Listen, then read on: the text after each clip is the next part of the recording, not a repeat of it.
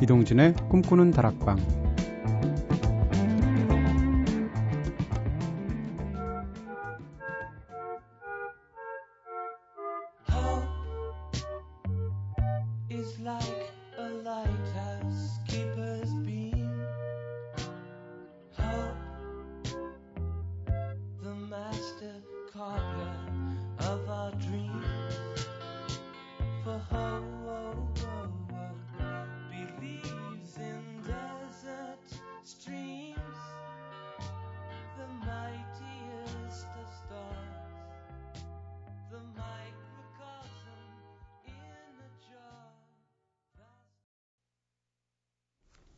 안녕하세요. 이동진입니다. 편안하게 시작했죠? 이동진의 꿈꾸는 다락방 오늘 첫 곡으로 들으신 노래 클라투의 Hope 들으셨습니다. 희망. 네. 70년대 캐나다 밴드죠. 클라투. 당시에 제2의 비틀스란 얘기까지 있었어요. 왜냐하면 비틀스가 해산한 다음에 이 밴드가 굉장히 신비롭게 느껴져서 혹시 비틀스 멤버들이 가명을 써서 만든 밴드 아니야? 이래서 굉장히 언론의 관심이 뜨거웠는데 지금은 아니라는 걸 알지만은요. 네, 언제 들어도 좋은 노래 Hope 들으셨습니다. 자, 오늘로 꿈다방이 400회를 맞이했다고 합니다. 야, 우리 또 숫자에 민감하잖아요. 네. 늘 같은 자리에서 함께 해주신, 어, 박수를 시작할까요? 네. 늘 같은 자리에서 함께 해주신 꿈다방 가족 여러분들 진짜 감사드리고요. 네. 시작할 때는 사실 이거 6개월 만에 없어지는 거 아니야? 했는데 벌써 세 번째 텀을 넘어서 네 번째 텀으로, 야, 내년 5월이면 2년이 돼요. 꿈다방이. 앞으로도 우리끼리 꿈다방에서 알뜰살뜰 챙기면서 함께 했으면 하는 바람으로 네, 그런 희망을 담아서 첫 곡 호흡 선곡했습니다. 자, 꽃꽃수다로 또 가볍게 시작해 볼까요? 꿈다방 가족들과 함께 이런저런 이야기 나누면서 더 친해지는 시간이죠. 여러분들의 의견들도 모아뒀다가 우리 마음대로 시간에 확 풀어서 저희가 함께 나누고 있잖아요. 그러니까 오늘도 여러분들의 가감 없는 솔직한 의견들 많이 보내주세요. 지난주에는 내가 좋아하는 패션 디자이너에 대한 이야기 나눠봤었는데요. 그러면 오늘은 내가 패션 디자이너가 됐다. 이렇게 가정하고 절정에 다다른 가을의 멋쟁이가 될 수 있는 가을 패션 아이템 하나씩 추천해보면 어떨까 싶어요. 여러분들은 어떤 아이템 추천하시겠습니까? 자, 그럼 먼저 제작진부터 이야기를 들어보죠. 선우의 추천. 가을이요? 가을하면 역시 머플러죠. 어떤 옷이든 머플러 하나면 누구나 가을 멋쟁이가 될 수 있습니다 하셨습니다. 야 뭔가 이렇게 꽃무늬 있는 머플러 선우 작가가 하시면 스튜어디스가 될것 같아 느낌이 그렇죠? 음. 근데 저는 사실 뭐라고 그럴까요? 목에 뭐 닿는 걸 광적으로 싫어해서 머플러를 못 해요. 그리고 이제 세수하다가도 목에 이렇게 물이 튀면 그걸 못 참는 거라서 네, 이래서 멋쟁이가 안 되나 봅니다 제가. 은지의 추천. 저에겐 로망이 하나 있습니다. 바로 트렌치 코트인데요. 일명 바바리라고도 하죠. 가을에는 역시 트렌치 코트 좀 걸쳐줘야 하는데 전체적으로 길이가 좀 짧아서 아 옷이요? 사람이요? 네. 뭐가 짧지? 네. 한창 쇼윈도에 걸친 트렌치 코트를 하염없이 바라보기만 하네요 하셨습니다. 음. 아, 이렇게 사연이 슬프죠? 트렌치코트. 저도 그래요. 저도 트렌치코트 얘기하려고 그러는데 어릴 적에 그 애수라는 영화 있었습니다. 비비안 리 나오고 로버트 테일러 나오는 어린 마음에 초등학생 때 그 영화를 보는데 TV에서요. 로버트 테일러가 장교로 나오는데 트렌치코트를 내내 입고 나와요. 근데 너무 멋있어서 와, 저 옷은 뭐야? 나도 입으면 저 폼이 나는 거야 했는데 그렇지는 않더라고요. 네, 은지 작가처럼. 그래도 너무 사고 싶어서 제가 작년쯤에 짙은 갈색 트렌치코트 하나 샀거든요. 네, 저도 똑같은 고민을 했고요. 잘못 입으면 하체가 짧아 보인다고 사람들이 하도 그래서 비교적 길이가 짧은 트렌치 코트를 입었더니 사람들이 잘 어울린다고 어쨌건 인사차 얘기를 해주더라고요. 그래서 요즘 줄창 입고 다니고 있습니다. 네, 다음 주쯤 되면 이제 더 이상 못 입을 것 같고요. 어, 영화 뉴욕의 가을에서 가을 남자의 완벽한 패션을 보여주었던 리처드 기어 생각나죠? 리처드 기어는 뭐 티셔츠 하나만 입고 나와도 가을 분위기 날 것 같고요.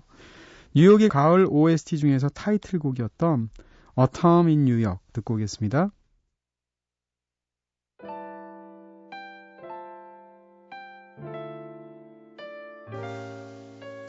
Autumn in New York.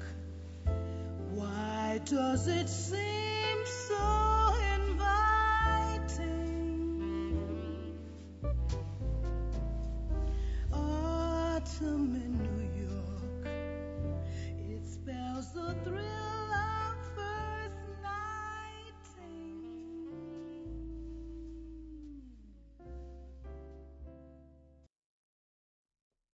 아 타민 뉴욕 들으셨습니다. 뉴욕의 가을, 네, OST 중에서 들었고요. 이번 후 워싱턴의 노래로 들었습니다.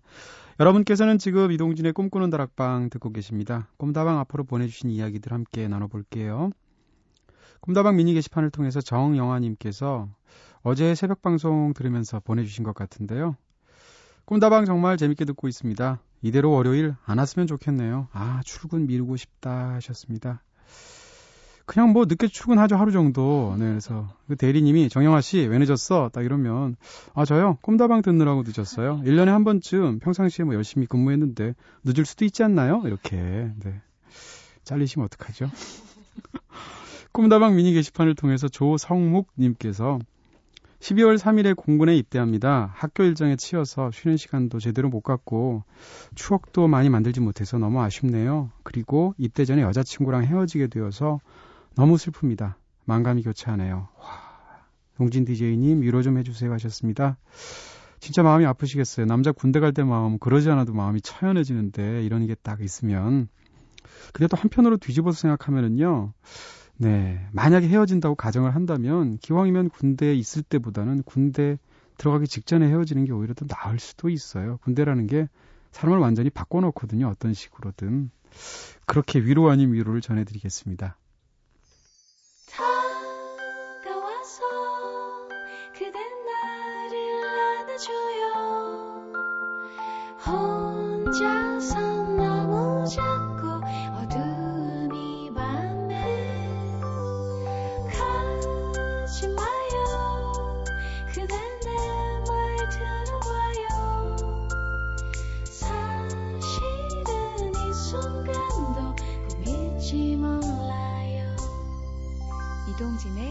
꿈꾸는 다락방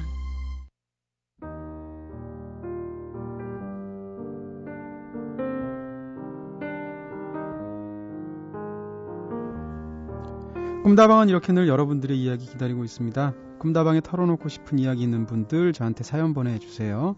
휴대전화 메시지는 샵 8001번이고요. 단문은 50원, 장문은 100원의 정보 이용료가 추가됩니다. 무료인 인터넷 미니, 스마트폰 미니 어플, 꿈다방 트위터로도 참여 가능하시고요. 그리고 꿈다방에서만 만나볼 수 있는 특별한 문화 선물도 있죠. 이번 주에는 허안화 감독의 영화 Simple Life의 시사회 티켓 준비했습니다.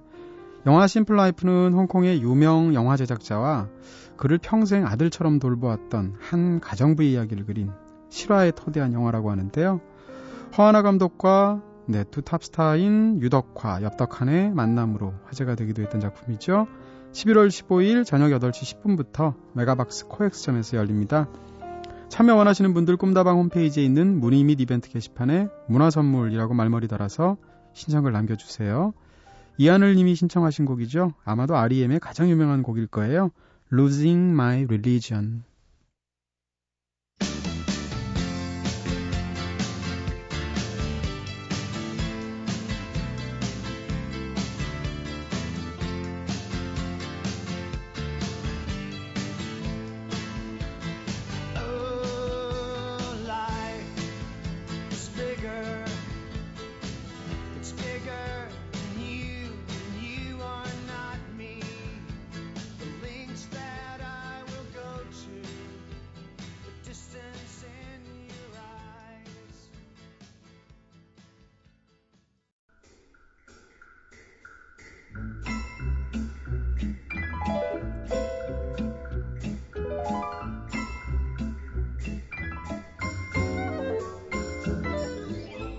예술가가 남긴 발자취를 따라서 누구든 예술가가 되어보는 마법 같은 시간이죠. 디 아티스트.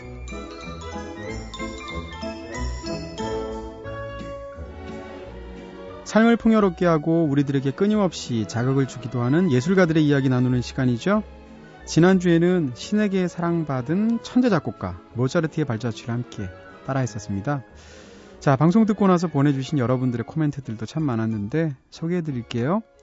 꿈다방 미니 게시판을 통해서 김경선님께서 꿈다락방에서 듣는 클래식 음악도 좋네요 하셨습니다. 네. 지난번에는 80, 93.1 같았죠? 또 오늘은 방송 듣고 나면 또, 어, 이거 91.9 아니야? 네, 영화막 실아니야? 이렇게 생각하실 수도 있을 것 같아요. 송정아님께서는 중1 때 학교에서 시험 끝나고 단체로 멋모르고 봤었던 영화, 아마데우스. 그때의 아련한 추억이 떠오르네요 하셨습니다. 저랑 비슷한 시기에 같이 단체 관람하신 거 아닌가 싶은 생각도 드네요. 저도 네 극장도 지금 떠오르는데 네, 지금은 없어진 극장이었는데요. 박수진님께서도 영화 아마데우스 보고는 모차르트의 마지막 모습에 참 마음이 아팠던 기억이 납니다. 평생을 타의에 의해서, 타인에 의해서 살았다는 느낌이랄까요? 하셨습니다. 네. 천재들을 우리가 이제 흔히 그 본인이 갖고 있는 재능 때문에 오히려 역사에서, 네. 이렇게 타인의 의지에서 휘둘린 사람으로 보는 그런 견해가 있는데, 부분적으로는 사실이기도 할 거고요. 또 부분적으로는 과연 그랬을까 싶은 마음도 사실은 들어요. 그만큼 재능을 스스로가 사실은 일찍 돌아가셔서 그렇지 모차르트도 만끽하면서 살지 않았을까요? 진미영님께서는 오페라 마술피리의 감동 제겐 정말 특별하네요. 왜냐하면 오스트리아 빈에서 몇 시간 긴 줄을 서서 결국 보고야 말았답니다. 감동 그 자체. 저렴한 입석표들이 많아서 누구나 공연을 즐기는 비인 문화. 인상적이었습니다. 가난한 배낭 여행객인 제게도 그런 큰 행운이 따를 줄이야. 그때의 감동은 죽을 때까지 못 잊을 듯해요. 혼자서 모차르트 생가에 찾아갔던 기억과 함께 한 시간 동안 너무 추적하게 젖었습니다. 덕분에 고맙습니다 하셨습니다. 와 진명님 어디 가서 누구세요? 그럼 아 저요 오스트리아 빈에서 마술 피리 본 여자예요. 이렇게 얘기하시면 됩니다. 네, 완전히 먹어주고요. 굉장하십니다. 네, 모차르트 생가는 저도 가봤는데 빈에서 오페라는 못 봤네요. 연광흠님께서도 반짝반짝 작은 별 어렸을 때 진짜 많이 들었던 동요인데 연주곡으로 들으니까 옛 추억이 새록새록 떠오르네요. 이 늦은 시간에 라디오 프로에서 동요 듣기 참 힘든데 신기하고 좋네요 하셨습니다. 네, 저희 방송 은근히 또 동심 돋는 방송이죠.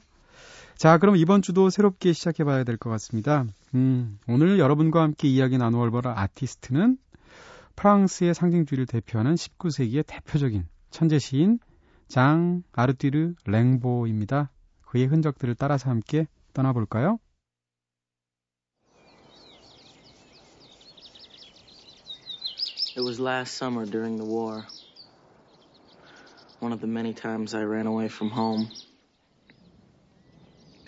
I came down to the river to fill my water bottle. And there was a Prussian soldier not much older than me asleep in the clearing.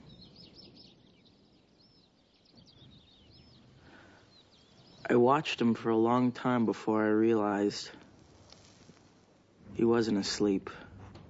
He was dead. And somehow that clarified things for me.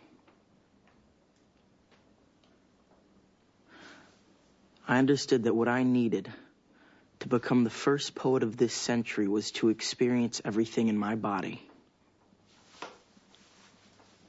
It was no longer enough for me to be one person. I decided to be everyone. I decided to be a genius. Decided to originate the future.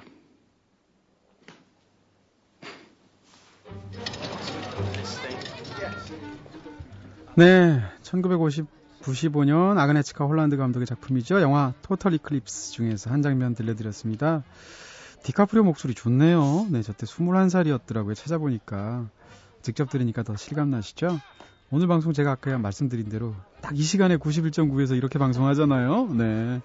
저희 방송은 다 할 수 있고요. 자, 영화는 랭보 하면 떠오르는 연인. 네. 당대 유명한 시인이었던 폴 베를렌느와의 사랑 이야기를 다루고 있는 작품이었죠. 개봉 당시에는 동성애를 좀 파격적으로 다뤘다는 측면에서 청소년 관람 불가 판정을 받기도 했었는데요. 지금 들으신 장면, 네. 파리로 올라온 랭보가 베를렌네에게 시의 정체성과 인생관에 대해서 이야기하는 장면이었죠. 이 시대 최고의 시인이 되기 위해서는 내가 원하는 걸 모두 이해하려면 몸으로 모든 것을 직접 체험해야 한다. 라고 이야기하면서 마지막에는 시로서 미래의 근원이 되고 싶다.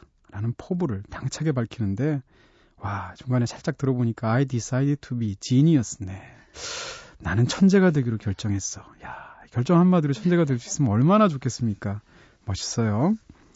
자, 레오나르도 디카프리오가 랭보 역을 맡아서 열연을 했죠. 근데 원래는 랭보 역에 리버 피닉스가 내정되어 있었다고 하죠. 리버 피닉스도 굉장히 잘 어울렸을 것 같고요. 하지만 피닉스는 23살 젊은 나이로 급작스럽게 요절을 했었죠. 그래서 그 대타로 레오나르도 디카프리오가 배역을 맡게 되었다고 합니다. 리버 피닉스 좋아하시는 분들 뭐 추억 속에서 굉장히 비극적인 케이스로 생각하시는 분들 참 많으시죠. Stand by Me, 허공에의 질주, 아이다호 같은 작품에 출연하면서 제임스 딘과 같은 청춘의 아이콘이 되었던 배우인데 네, 초기 레오나르도 디카프리오도 리버 피닉스를 자신의 롤 모델로 삼았을 정도였습니다. 어쨌건 이 영화 Total Eclipse에서 그려지는 랭보는 거의 방종에 가까운 자유를 만끽하면서 파란만장한 그런 방랑의 인생을 살다간 천재이면서 기인에 가까운 그런 모습이었죠. 하지만 오늘은 그의 광적인 행동들이 가려진 섬세하면서도 예민한 예술가의 내면의 모습들에 대해서 좀 더 깊이 있게 들여다보는 시간 가져볼까 합니다. 그 전에 간단하게 랭보에 대해서 소개를 드려볼게요. 랭보는 프랑스 상징주의의 대표적인 시인으로 꼽히는 인물이죠. 굉장히 어린 나이에 이미 현대시의 전형을 결정적으로 바꾸어 놓은 진짜 조숙한 천재 시인이라고 할 수 있을 텐데요. 37살의 나이에 생을 마감했지만 그가 쓴 파격적인 작품들은 19세기 후반 프랑스 문단의 새로운 흐름을 제시해 주었죠. 더 놀라운 건 이 시들이 대부분 다 20살 이전에 썼다는 시라는 측면에서 참 놀라운 측면이 있는데요.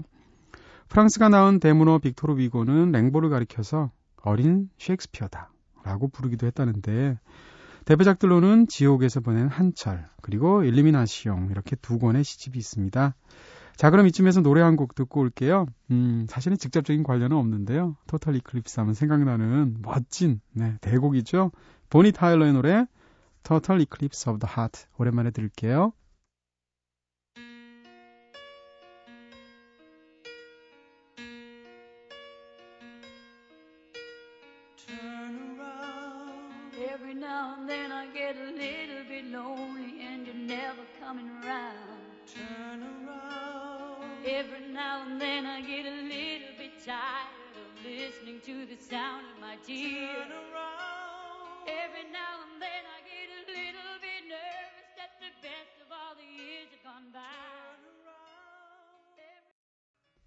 네, Total Eclipse of the Heart, 보니 타일러의 노래로 들으셨습니다.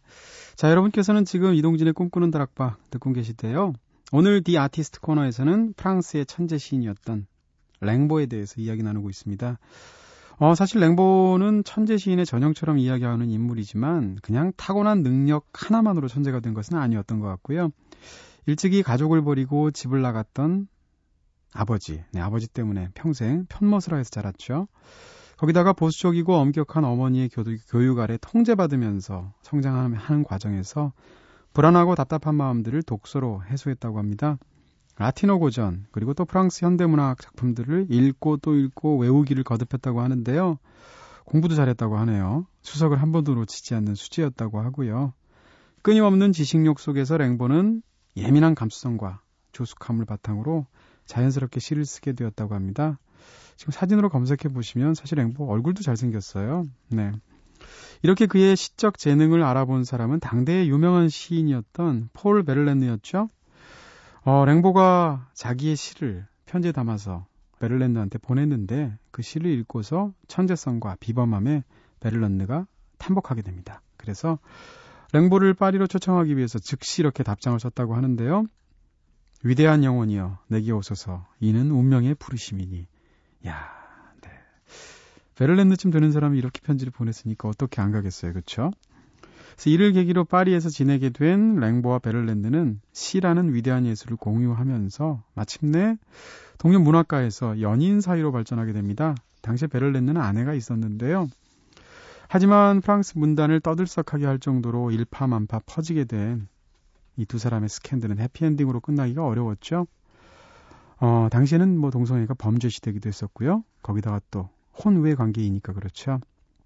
사람들의 시선을 피해서 함께 여행을 떠났던 두 사람은 결국 심한 말다툼 끝에 총기 사고를 일으키게 되는데 아, 이때 총기 사고를 일으키게 된 이유가 랭보가 베를렌네에게 이제 그만 떠나겠다 당신을 라고 이별 선언을 했기 때문이죠. 어쨌건 이 때문에 베를렌느가 총을 쏴서 총상을 입은 랭보는 병원으로 가고 베를렌느는 감옥에 가게 됩니다. 결국은 비극과 파국으로 끝을 맞이한 그런 사이가 됐지만 랭보는 이때의 경험을 토대로 해서 랭보 하면 떠오르는 가장 유명한 그의 대표작 시집 지옥에서 보낸 한철을 탄생시킬 수 있었죠. 이때 아마 19살쯤 됐었을 거예요. 이 작품은 프랑스 상징주의의 걸작으로 꼽히면서 초현실주의 이후에 20세기 시에도 많은 영향을 끼쳤습니다. 저희 집에도 이 시집이 있어요. 그래서 오늘 갖고 왔는데, 야, 지금 이게 너무 오래돼가지고 책이나 낡아져 버렸네요. 보니까 앞에 이동진 찍혀 있고, 촌스럽게 이름을 왜 찍어? 네. 1991년 8월 21일에 제가 이 책을 산 것처럼 되어 있습니다. 어, 샀고요. 안내를 보면 사실 어제 오늘 이 랭보 방송이 있다고 그래서 이 책을 한번 다시 읽어봤거든요. 줄을 굉장히 많이 쳤더라고요. 불어는 하나도 모르니까 예를 들어서 가자, 행진, 부담, 사막, 권태와 분노. 누구에게 나를 빌려줄까? 네, 여기에도 밑줄이 가 있고요. 시면으로부터 주여, 저는 얼마나 바보입니까? 이런 식에도 제가 밑줄을 쳤더라고요. 무슨 심정으로 쳤는지 잘 모르겠어요. 어, 이때 이 책을 샀을 때도, 네, 제 나이가 랭보 정도 되지 않았을까. 네. 그럼 제가 몇 살인 거예요, 지금? 어쨌건 뭉클한 느낌이 있었습니다. 파국으로 끝난 두 시인의 열애. 사람들은 이 스캔들을 두고서 어, 아버지의 정을 갈망했던 랭보의 필연적인 이끌림이었다. 영혼을 나눈 예술가의 순수한 사랑이었다. 라고 말하는가 하면 랭보가 살면서 추구했던 견자, 네, 견자의 삶을 실천한 것뿐이다. 라는 의견도 있죠. 이때 견자라는 표현은 네. 한자를 읽어 보셔야 됩니다. 개견자 아니고요. 큰일 나고요. 네. 볼견자죠. 그래서 보는 사람을 뜻하는데요. 선지자와 비슷한 뜻으로 쓰이기도 하는 견자라는 표현은 보통 사람들이 보지 못하는 것을 보는 시인이라는 것을 가리키는 문학 용어로도 쓰이게 됩니다. 어, 학창 시절 스승이자 멘토였던 조르주 이장바르와 그의 친구인 시인 드메니에게 보낸 견자의 편지가 참 유명하죠. 이 편지에서 랭보는 시쓰기라는 것은 결국 자신이 본 세계를 언어로 옮기는 작업이다. 그리고 스스로를 타자로 만들 수 있는 자유로운 영혼과 모험심이야말로 시인의 필수 조건이다. 라고 이야기하게 됩니다. 불과 17살의 나이에 시인으로서의 정체성을 확립하고 그걸 지켜나갈 것을 맹세하면서 자신의 멘토이자 스승에게 보낸 당찬 출사표가 있는데요. 그 편지 한 부분 함께 읽어 감상해 보시겠습니다.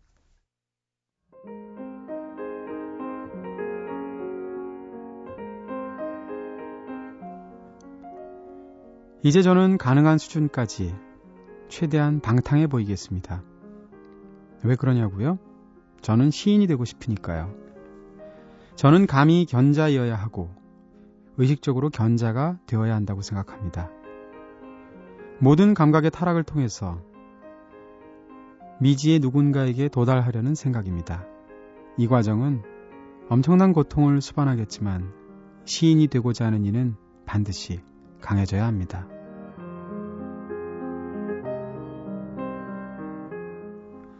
네, 랭보니까 17살에 이렇게 말해도 주변에서 와, 드디어 신의 길이 시작되는구나 이러고 쳐다보지. 제가 17살 때 고2쯤 되나요? 어머니한테 어머니, 저는 이제 가능한 수준까지 최대한 방탕해 보이겠습니다. 어머니가 머리를 탁 때리면서 공부나 해 임마 하시겠죠.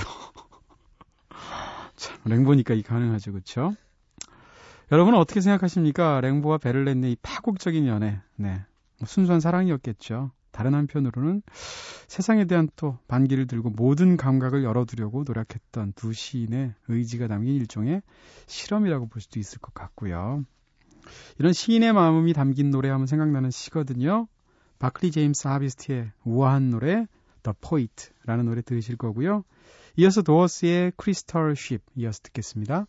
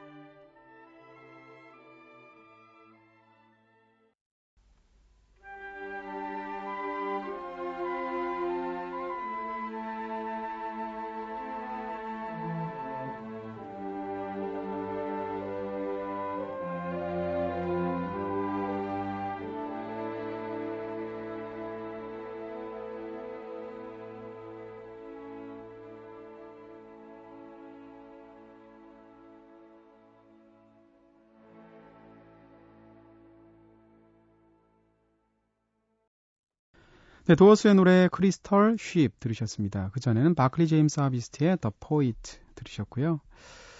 자, 이렇게 체제에 온몸으로 덤벼든 랭보의 삶은 하나의 신화가 됐죠. 그래서 자연스럽게 젊은 예술가들에게 반항과 반역의 아이콘이 되었습니다.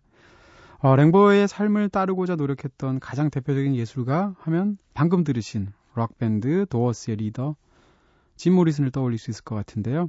실제로 짐 모리슨은 랭보의 시를 읽고 분석하면서 자신의 모델로 삼았다고 하죠. 도어스의 노래들의 가사들이 워낙 파격적이죠. 짐 모리슨과 랭보의 정신세계를 비교한 연구와 서적이 있을 정도로 유명한 네, 그런 잘 알려진 일화이기도 합니다. 짐 모리슨 역시 27살에 세상을 떠났죠. 어, 특히 앞서 듣고 오신 Crystal Ship에도 Riders on the Storm이라든지 People Are Strange 같은 도어스의 노래들을 듣다 보면 아, 랭보의 시로부터 작사의 틀을 구축했구나 라는 것을 살짝 느낄 수 있습니다. 또한 작사하면 제일 먼저 떠오르는 네, 저항 정신의 대표적인 뮤지션이죠. 밥 딜런 역시 Tangled Up in Blue라는 곡을 보면 그 가사에서 관계들은 항상 나빴어. 내가 맺어왔던 관계들은 베를렌누와 랭보의 그것과 같았지. 라고 노래하기도 했고요. 실제로 한 인터뷰에서 좋아하는 시인으로 에밀리 디킨슨과 랭보를 함께 꼽기도 했다고 합니다. 자, 이렇게 랭보는 많은 예술가들에게 영감의 원천으로 큰 사랑을 받아왔지만 사실 랭보가 문학 활동을 한 기간 고작 4년 남짓한 짧은 기간에 불과했다고 하죠. 어, 베를렌과 헤어진 후에 랭보는 시를 버리고 일대 방랑 생활을 시작하게 됩니다. 시나 문학이 인생을 변화시킬 수는 없다. 라면서 절필을 선언한 랭보는 상상 속에서 그려갔던 방랑의 삶 속으로 네, 말 그대로 아프리카와 유럽을 떠돌면서 평생을 살게 되는데요. 그의 작품들 속에서도 방랑의 욕망은 끊임없이 드러나고 있었, 습니다그 중에서도 네, 지옥에서 보낸 한 차례 가장 먼저 등장하는 시죠. 감각이라는 작품을 여러분과 함께 나눠보겠습니다.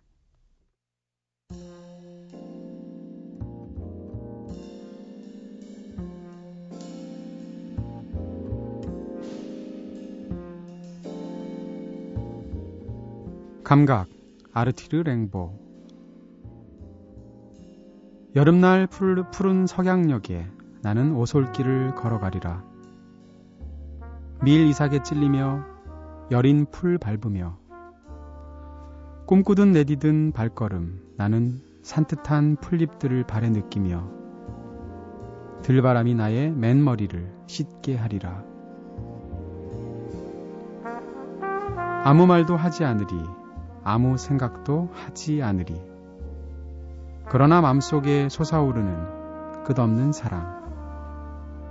나는 가리라 멀리 더 멀리 마치 보헤미안처럼 자연 속을 여인과 함께 가듯 행복에 젖어.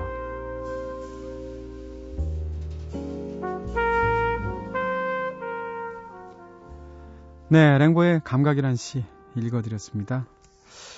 어, 베를렌느가 붙여준 별명이었죠. 랭보에게는 멋진 별명이 있는데요. 바람 구두를 신은 사나이. 네, 이 별명에 딱 맞게 랭보는 이후에 유럽 각국과 아프리카 등지를 떠돌면서 유랑 생활을 하기 시작합니다. 어, 근데 유랑 생활을 하면서 유럽 일대와 이집트, 아프리카까지 정처 없이 떠돌아다녔는데요. 용병 생활도 했었고요. 선원도 했었고, 채석장 감독 일도 하다가 마지막에는 무기매매와 마약거래와 인신매매까지 하면서 생애 밑바닥을 전전하면서 살았습니다. 그러다 결국은 갖가지 병을 얻어서 프랑스로 돌아와서 다리를 절단하고 마는데요. 그리고 같은 해인 1981년 결국 파란만장한 생을 마감하게 되죠. 그의 시신은 몇몇 사람들에 의해서 고향에 돌아와 묻히게 되었다고 하는데요. 묘비에는 이렇게 묘비명이 적혀 있다고 합니다. 지상에서 그 모험의 최후를 이곳에서 마치다. 자, 이렇게 한 시간 동안, 네, 견자를 꿈꾸면서 평생을 방랑 속에 살다 간 시인 랭보의 삶에 대해서 함께 나누어 봤습니다.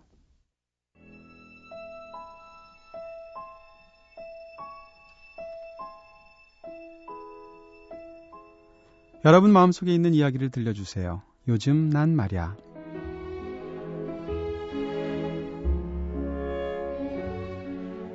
오늘은 익명을 요청하신 H님의 글을 함께 나눠보려고 합니다. 요즘 들어 답답한 마음 한가득입니다. 제 가슴 속의 고민을 꿈다방 식구들에게 털어놓고 싶네요. 전 지금 여자친구가 있습니다. 물론 사랑하는 마음은 있는데요. 시간이 흐르다 보니까 예전만큼 애틋한 마음은 많이 사라진 것 같아요. 예전에는 그저 예쁘게만 보였던 행동들이 어느 순간 단점으로 보이고 그러다 투닥거리는 일도 잦아, 잦아지고 그러네요. 이게 권태기일까 하던 중에 우연히 SNS로 예전에 헤어진 친구 소식을 알게 됐습니다. 잘 지내? 딱이 세 마디 적어놨는데 순간 알 수 없는 감정에 휩싸이게 되더라고요. 예전엔 다시 안 보겠다고 다짐했었는데 막상 그녀가 제 SNS에 적어놓은 글들을 보니까 마음이 달라지더라고요. 그렇게 그녀와 다시 연락하고 친구처럼 지내기로 했는데요. 어느 날 그 친구가 그러더군요. 우리 예전처럼 돌아갈 순 없겠지? 라고 말입니다. 툭 던진 말인데 솔직히 마음이 많이 흔들렸어요. 지금의 여자친구를 위해서 그녀와 연락을 끊는 게 좋을까요? 아니면 제 마음이 가는 대로 해야 할까요? 혼란스러운 요즘입니다.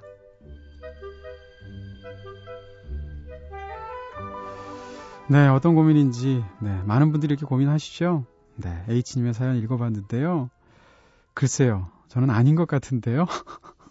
이걸 지금 사실은 어느 분이 낫다, 어느 상황으로 가야 된다라고 누가 말할 수 있겠습니까? 당연히 H님이 결정하셔야 되겠지만, 옛날 여자친구분하고 헤어지셨다면 헤어졌던 이유가 있었을 거고요. 그리고 그런 history 상에서 지금 새로 만나서 어쨌건 알콩달콩 사랑도 하고 그러다가 단점까지 보이게 된 지금 친구가 있는 건데 이 상황에서 사실 남자들 예전에 연인들이 이렇게 SNS로 문자 딱 보내오기 시작하면 마음이 흔들리게 되는 경우가 많죠. 그렇지만 이 케이스는 네 헤어진 분이 아니라 지금 여자친구한테 집중하셔야 되는 게 아닌가. 그래야 나중에 후회하지 않으시지 않을까라는 생각이 저로서는 듭니다. 네, 다른 분들은 어떻게 생각하실지.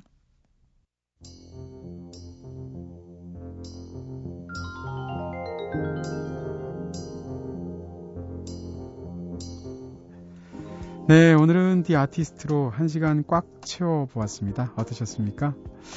어, 사실 랭보 생각하면 제가 가장 먼저 떠올리는 곡이 이 곡이에요. 워낙 보컬이 독특하죠. 근데 노래도 그렇고요.